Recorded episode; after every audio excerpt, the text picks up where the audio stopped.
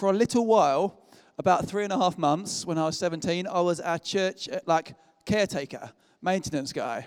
And um, so it's a cool idea, except I'm not very good at that sort of thing. And um, and I um, so, so, so here's a sort of like a insight into the Joel Sales School of um, DIY or um, caretaking. At one point, there was like a there was a, a pipe coming out coming out of the, the, side of the building, and it wasn't it wasn't draining into the drain. It was missing the drain. So any good person would get the right pipe. I thought I can sort this. I wrapped a plastic envelope around it into a tube, some sellotape. Job done. Or um, get better. I um, I had to hang a like a cork board, like a notice board on the wall, and the, and the, the wall was just like a it was just like thin like wood cladding for like a d- dividing wall.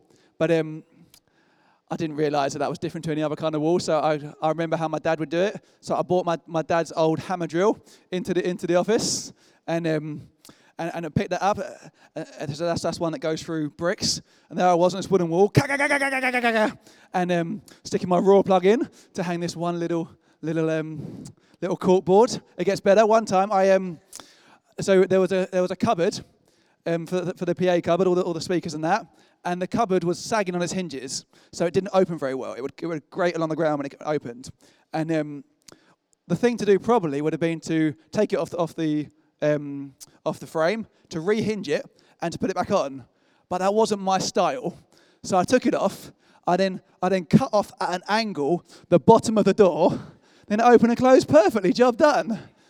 My crowning glory as the um, Surbiton Community Church caretaker was um, we had an old fridge freezer we needed to get rid of, but it was all frosted up. So first, first job, defrost the freezer. And I started doing it the traditional way, sticking some boiling water in there, leaving it open, but that was taking forever. So I thought I'll speed this up. I'll, I'll chisel away at some of the um, ice in there. So there I was with my hammer and chisel. It was going pretty well until I pierced the lining of the fridge. Anyone ever done that before? Out comes green, poisonous gas. Everyone in the office is coughing and covering their eyes. I'm having to wrangle this fridge out of the office as soon as I could so that um, people didn't, didn't like inhale this, this horrific fume. And that was me. That was my career. Now, it sounds like this happened over a number of years. It didn't. It was over about three and a half months. So, so you're looking at at least one serious incident every month uh, during my time as a caretaker for the church. And then basically, I needed some help. I needed someone to say, Joel, you need to do it differently. I needed someone to show me how to do it. I needed, I needed some more help with that. But I can feel a little bit like that in my faith sometimes. You know, I believe that over every one of us in this room, there is destiny. There is calling over us. That God wants to use people like you and people like me to change Swindon, to make it more like heaven, to be people of character who shine like bright lights, to be yeast who make a difference to the culture around us, in our schools, in our places of work, in the places we find ourselves. That, that's a calling over our lives as people, as Christians. But I need some help with that. I don't know about you guys, but I get it wrong sometimes. I don't do the things that I know I should do. I do do the things that I know I shouldn't. And I'm here thinking, I really need some help. And maybe you can relate a little bit. Maybe, maybe you need a little bit of help to step into all that God's got for you, to live the life that you were made to live. Or maybe you're here tonight, you're not even a Christian, but um, perhaps you can relate. Maybe there's things you know that you'd love to change. You'd love to see a difference happen in your life, a breakthrough, some kind of shift. And the good news is that um, God wants to help us with that. We're in the middle of a sermon series right now. You can see this, um, this pretty little card on your seat. We're five weeks through a sermon series called God Says. And this is looking at things that God says throughout the scripture to us. And um, the one we're looking at tonight is this God says, I'm helping you to live well. I am helping you to live well. The good news is we don't have to do this on our own. We don't have to do, do this um, striving in our own strength. That God wants to help you to live well, wants to help you be the person you are made to be. And so, um, what I'm going to talk about in the next, next few minutes is three weapons that God gives us to help well. You see, I'm wearing my camo tonight because I'm talking about weapons. And these are three weapons, three tools that God gives us to help us live well. And we're going to be looking at a passage. Um, a, a, bunch of scripture in Galatians chapter 5, verse 16 through to 6, verse 10. And uh, don't worry, I'll read it as it comes. And this is from a letter which a guy called Paul wrote to a church in a place called Galatia. And he was giving them these tools to live well. So let's read a little passage of scripture. So at Galatians 5, verse 16. So I say, walk by the Spirit, and you will not gratify the desires of the flesh. For the flesh desires what's contrary to the Spirit, and the Spirit what's contrary to the flesh. They are in conflict with each other, so that you, so that you are not to do whatever you want. But if you're led by the Spirit, you're not under the law.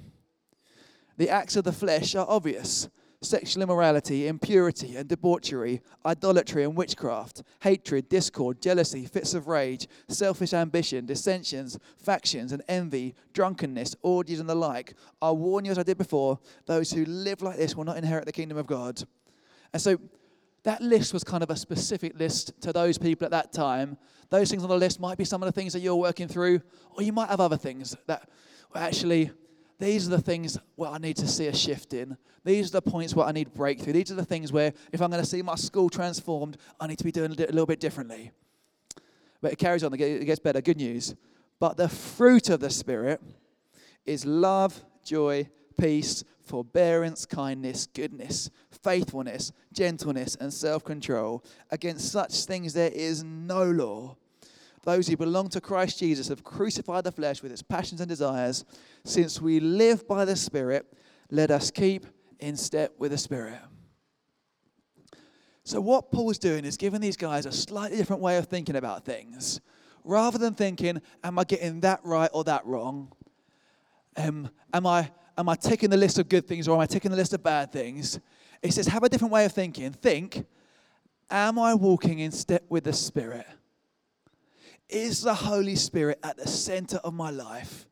Is the Holy Spirit in everything? Am I, am I rooted into the Holy Spirit? Now, I'm not a good gardener. I hate gardening. I hate gardening. That's my second worst thing after cleaning. And um, like you know how some people they just love to be in the garden. They think that's what a great way to relieve stress. Anyone like that? I am the opposite. It stresses me out. Anyway, I don't know a lot about gardening, but something I have picked up from my, um, from my experience is I've never seen a tree that's straining or striving to create fruit. Anyone seen one? You sort of um, you look at a tree and it's like trying its best to um, to to like make an apple in the same way you'd like try and push something up a hill. I've I've never seen a tree do that because under the right conditions, if its roots are in good foundations, if it's getting what it needs, water and oxygen, then the fruit just grows. And this is what Paul says to us. It talks about acts of the flesh, that's stuff that we do, good or bad. And then it talks about fruit of the Spirit. And that's what happens as a result of us being in step with the Spirit, as a result of us having the Holy Spirit in every part of our lives, as a result of us inviting Him into everything then we start to change. Things shift in us. We stop being angry and impure and full of hatred. We start to be loving and joyful and peaceful. And this is, this is the first weapon that God gives us. I'm helping you to live well. Here's the first weapon is the Holy Spirit.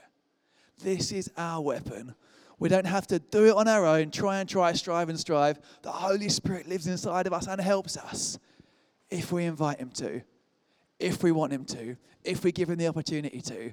He's going to help us live the lives that we're made to live. And I remember watching this um, immediately and painfully in, in our own life as a family. So, my dad was an amazing guy, um, kind and gracious and caring and thoughtful. And um, that was who he was when he was walking in step with the Spirit. And then he um, left us, left church, left everything. And you saw it almost, it was like a pendulum. You saw him swing from being so kind, so gracious, so thoughtful, through to being stubborn and angry and not faithful and not gentle. And then amazingly, when he came back to church and faith and he started living in step with the Spirit again, you saw his very character change back. It was just like that pendulum. You saw him being loving and joyful and having peace and being gentle and faithful. You watched him change. And it wasn't that he was ticking things off saying, Today I'm going to be gentle, today I'm going to be peaceful, today I'm going to be loving. No.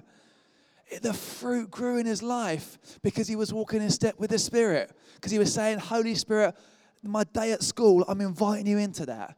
Come and help me. And that's the secret weapon for us. Am I inviting the Spirit into everything? Because I find for me, on those days or weeks when I'm angry or when I'm daft or when I make bad decisions, I'm just not inviting the Spirit in. How could you be inviting the Holy Spirit into more of your life? That's weapon number one, the Holy Spirit. Let's move on. Weapon number two in Galatians 6, verses 1 and 2. Brothers and sisters, if someone is caught in a sin, you who live by the Spirit, that's, that's the church, should restore that person gently. But watch yourselves, or you may also be tempted. Carry each other's burdens, and in this way you will fulfill the law of Christ. Carry each other's burdens, and in this way you will fulfill the law of Christ. And um, what we're being given is a bit of a vision. Now, we're here in Swindon, in Britain, and a, a piece about British culture is that we like to keep ourselves to ourselves. We like to carry our problems on our own. We like to do our own thing, and, and no one can speak to you about it. You focus on yourself, and that's, that's part of British culture, but it's not part of Bible culture. It's not part of heaven's culture. It's not part of king's, uh, king's culture, of the kingdom's culture.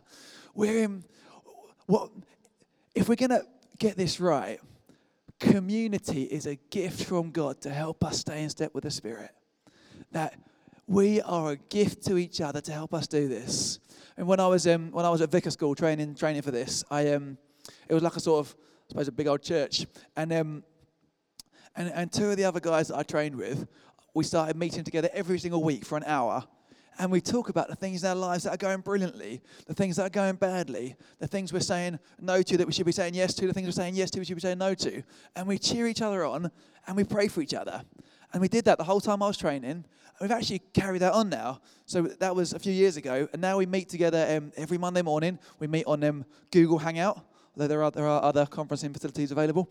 And, um, and we have a, we do exactly that. We cheer each other on. We talk about the challenges and the joys, the struggles and the victories. And we pray for each other every single week.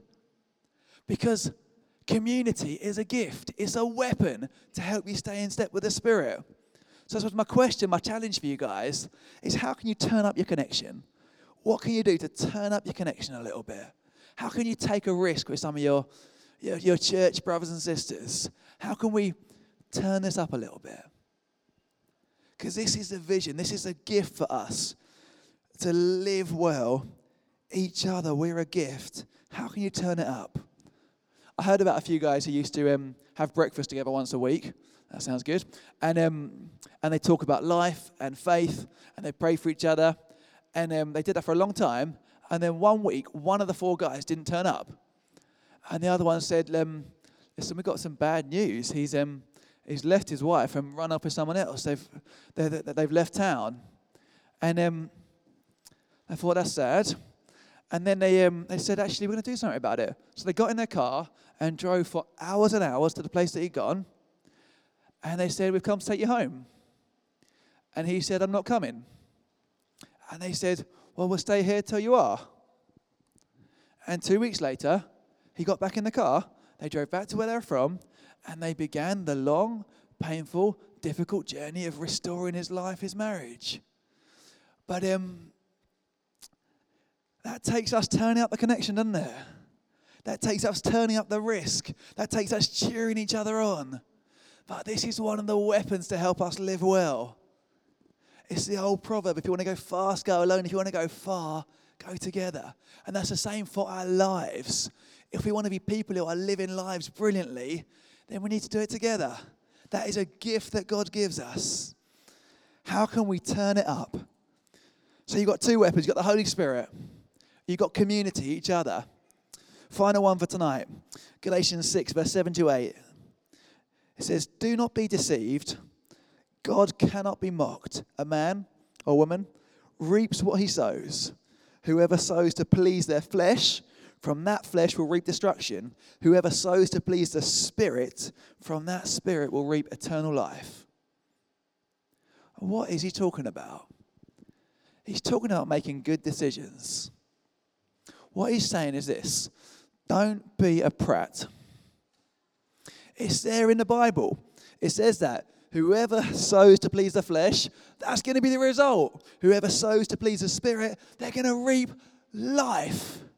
And again and again and again, our lives don't go the place we want them to go because we're being stupid and making the same bad decisions again and again and again. I heard a story about a, um, a, a, boy who asked his mum, said, Mum, can I please go to the park? No, not the, sorry, not the park, the woods. Can I go to the woods?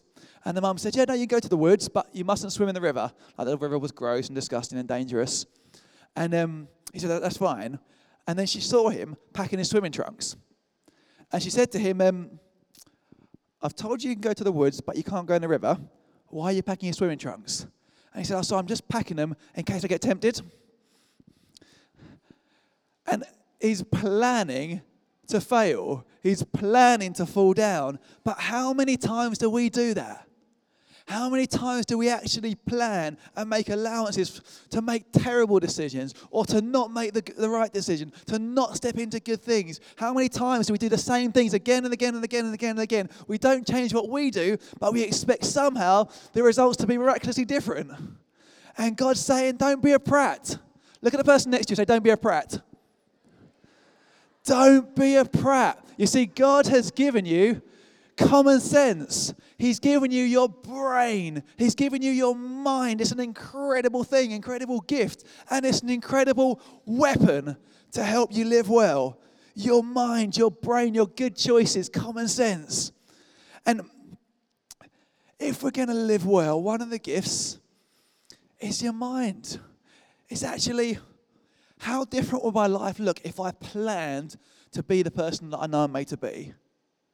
if I planned to be a shining light to my school, if I planned to make a difference in the place that I worked, if I planned to be a person of character, if I planned to be a shining light here in Swindon, imagine how different life might look. If those things where you've fallen down again and again and again and again, you did something differently. Yes, the Holy Spirit. Yes, tell a friend, but also don't be a prat. It's right here in the Bible, guys. I'm not making this up. It says that.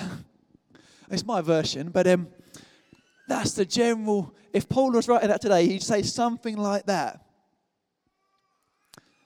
Because that's a gift to help you live well. And this, if this sounds like condemnation, it shouldn't be. Today is a new day. But imagine if we did that.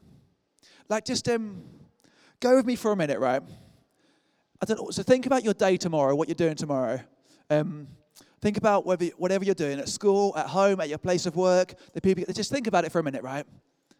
And think about if you invited the Holy Spirit into that day, into every part of it from start to finish. Imagine that.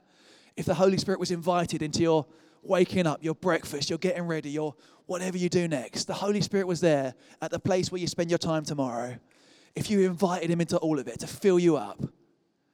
Imagine if you'd if you've got some brothers and sisters alongside you cheering you on.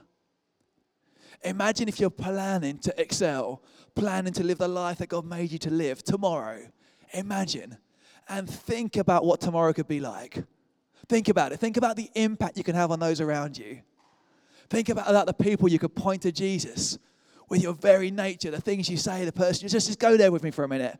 Think about, and then think about so what, this was, and what there is, like 70 or 80 of us here now. Imagine if every one of us did that. If we actually went to our day tomorrow and the Spirit empowered us. We lived with faith and hope and joy in the place we were. We were cheering each other on and being cheered on. We, we, we planned it well. Imagine, just think about it for a minute. Think about the breakthroughs. Think about the hope. Think about the joy. Think about the sense of partnership. Think about the sense of being alive of being the person you were made to be. This is the invitation that God gives us. I'm helping you to live well. I'm chucking you these weapons. I'm giving you these tools. I'm helping you to live well. And we've got a big old vision here at Pattern Church, inviting people into family to serve Swindon. We're dreaming about a thousand baptisms. We're dreaming about an army of young people who are running after Jesus. We're dreaming about being a church that makes a difference to some of the social issues here in Swindon. We're dreaming about being a church who plants churches, who plant churches. We're dreaming of, of, of being part of a town that comes alive with creativity and joy. We're dreaming of those things, but it's going to take us living well. It's going to take us being the people we're made to be. It's, it's going to take it's going to take Maisie being fully Maisie. It's going to take Nate being fully Nate. It's, it, it's, it's, it's going to take Ian being fully Ian. It's going to take each of us living the lives we are made to live. And then we could really do it, couldn't we? Imagine each and every one of us. God says, I am helping you to live well. And the question is will we grab hold of that? Will we take these weapons? Will we take these tools? Will we put them into practice and live the lives we're made to live?